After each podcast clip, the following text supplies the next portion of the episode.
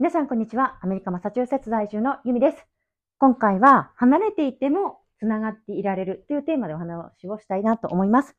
今ですね、あの、前回のお話でもお話ししたんですけれども、私たちは来年、マレーシアに移住する計画が進んでおりまして、まあ、ほぼほぼ確実に春くらいになったら、マレーシアに行くことになるので、アメリカは出るかなっていう感じなんですけれども、あの、やっぱりですね、あの、この過去3年間だけ私はアメリカに住んでいて、まあ、その前はもう学生時代の留学ぐらいなんですけども、まあ、3年間の間でですね、やっぱりご近所のお友達と仲良くなったりとか、あとは今年になって初めてアメリカでお仕事をさせてもらって、その職場でも友達ができたりとかですね、やっぱりあの、離れるの寂しいなっていう人が出てきたんですよね。まああの、移住してって、あの、つながっていられるし、あの、連絡も取ろうと思えば取れるんですけども、なんかやっぱりあの、もう今ってこう、オンラインでつながるのが簡単じゃないですか。なんかでもその、なんて言うんですかね。今より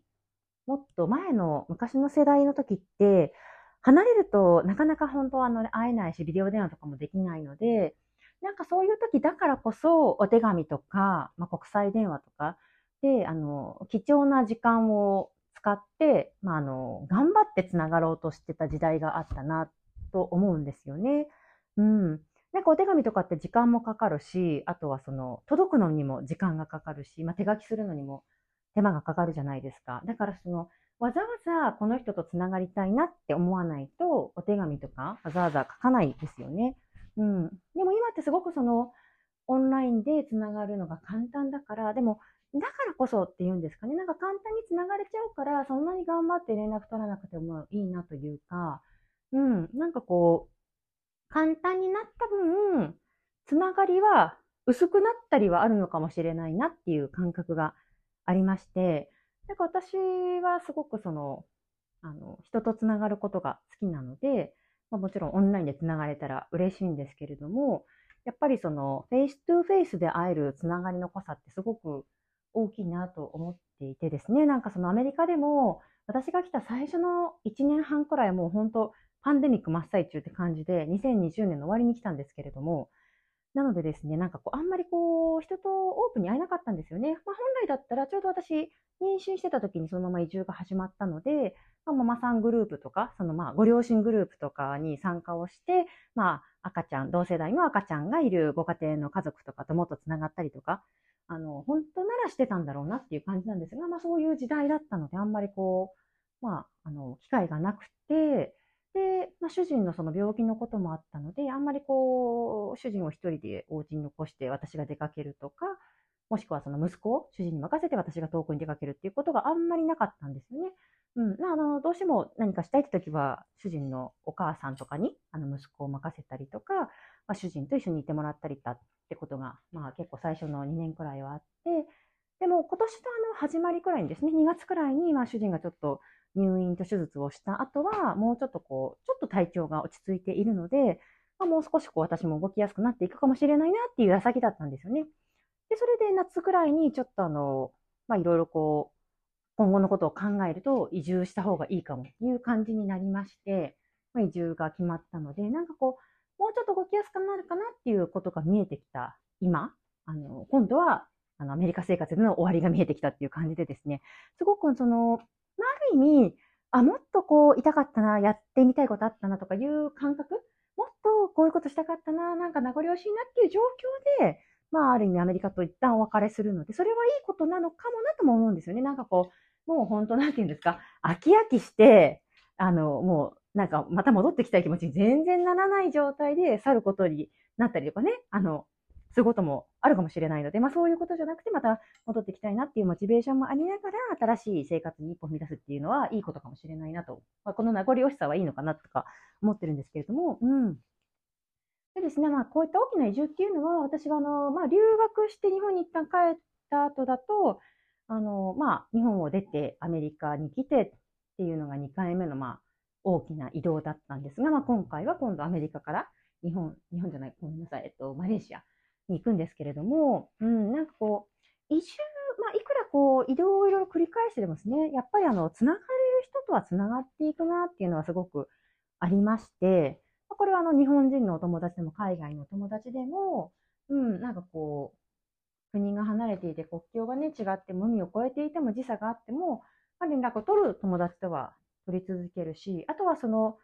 連絡がそんなに豆じゃないタイプのお友達でも、いざじゃあちょっとね、日本に帰るから会おうよとか言って連絡すると、全然久しぶりに会った感じがしないことか、なんていうんですかね、やっぱ感覚が合うお友達とかもいるので、まあ、これはやっぱりなんかこう、ご縁とか、なんていうんですかね、なんか、運命っていうとこう、ちょっと深いんですけども、あ、るのかなって、なんかご縁がある人とはずっと続いていくのかなっていうのは思っています。なんかこう離れても繋がっていけるし、感覚が合うというか、なんかこう、自分にとって分かり合えるなっていう友達はやっぱり生涯の友なのかなっていう感じもしてるんですよね。これはあの国籍に関わらず。うん。まあ、今、そのご近所さんで、あの、あんまりこう、同年代の子供がいるご家庭って少なかったので、まあ、一組だけですね、ご近所さんですごく仲のいいご家族がいて、あとはその、もうちょっとこう、お散歩コースで、あの、近所から離れたところを歩いていくと、まあ、ナンファミリーが仲良しのお友達がいるんですけども、まあ、これはもうほぼですね、私があの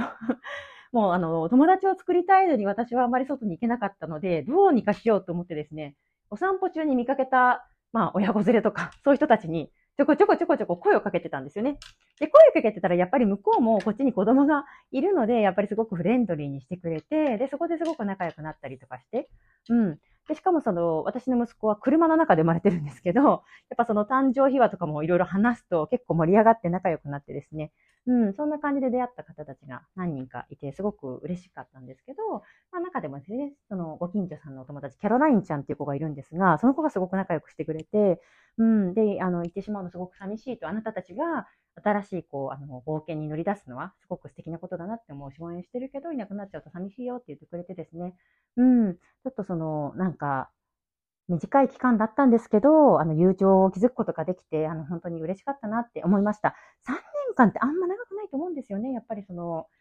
なんだろう、私もあの、まあ、1、2年でね、あの、友達作ったりとか、多分、通常の時期だったらもっと簡単だと思うんですけど、まあ、パンデミックという時期で、あの時間で半分ぐらいは、あの、埋まっててあんまり人と会えなかったので、まあ、そんな中でもですね、やっぱりこう、離れがたいなっていうお友達ができたの嬉しかったなって思いました。あとは、やっぱり私も、その、英語を頑張ってるといえ、英語が完璧なわけではもちろんないですし、やっぱりこう、わからない言葉とか、うん、聞き取れないこととか、うまく表現しきれないことっていっぱいあるんですよ。うん。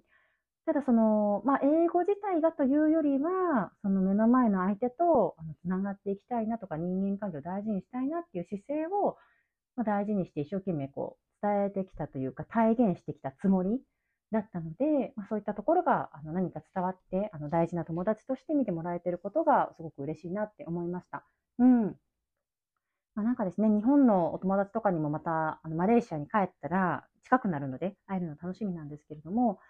やっぱりこう、ちょっと名残惜しい気持ちもこっちから去るのにあるなっていう感じがしました。うん。で、なんかすごくですね、あの、やっぱりアメリカで何かもっといろんなことを成し遂げてからアメリカを出ようっていう意気込みが最初の頃あったので、まあ思いがけずですね、あの、なかなかご身動き取れないこともいっぱいあったんですが、うん、ただそうやってこう、いろんな人と友情も築いて、なんかこう、誰かの心にこう、いい意味で足跡を残していけたことが私にとってはすごく、あの、意義のあることだったなっていう気持ちがしてます。うん。まあもちろんですね、別にこれで完全にアメリカバイバイというわけではなくて、まあもしかしたら、大河が小学生ぐらいになったら、うん、そしたら、もしかしたらその教育の目的とかでアメリカにやっぱり戻ってきたいねってなるかもしれないですし、まあ、何よりその主人の、あの、主治、主治医っていうんですかね、その心臓の担当の先生で世界的に有名な方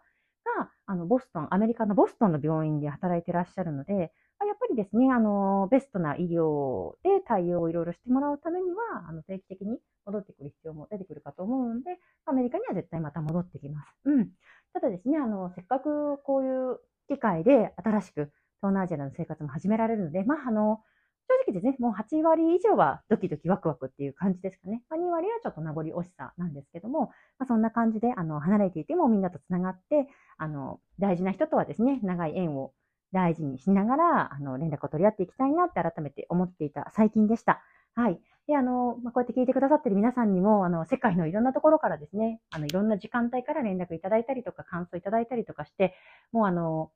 もうですね、いつも励まされているので、本当にありがとうございます。私もあの、アメリカの、まあ、今住んでるところは小さな森みたいなエリア、木がいっぱいあって、いつもですね、こうやってあの収録をしていると、虫とか鳥の声がしょっちゅう入ってくるような、すごくあの、自然豊かなところなんですけども、本当にあの、人気が割と少ないエリアで、私もちょこちょこと発信をしている中で、私のことを見つけてくださったりとか、私のことを前から知っているお友達が、あの、声をかけてくれるっていうのが、私の中ですごく、あの、元気の源になっているので、これからもですね、こうやって日々感じたこととか、私が何かこう、あ、すごく学びになったなってこととかを発信していきたいなと思うんですけれども、聞いていただけたら幸いです。で今日もですね、あの、最後まで聞いていただいてありがとうございました。では皆さんも素敵な一日をお過ごしください。